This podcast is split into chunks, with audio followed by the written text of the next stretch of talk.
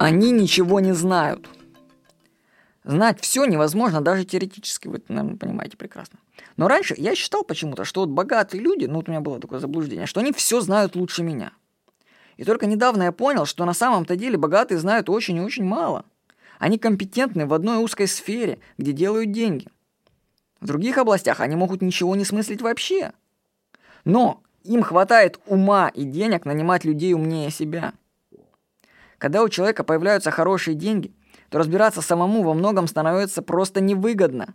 Час его работы стоит дороже того дела, что предстоит выполнить. Поэтому дешевле нанять человека, который знает больше тебя.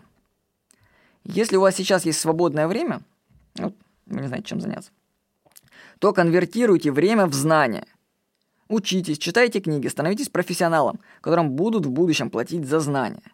Когда же вы разбогатеете, то начнете сами нанимать людей, которые поумнее вас.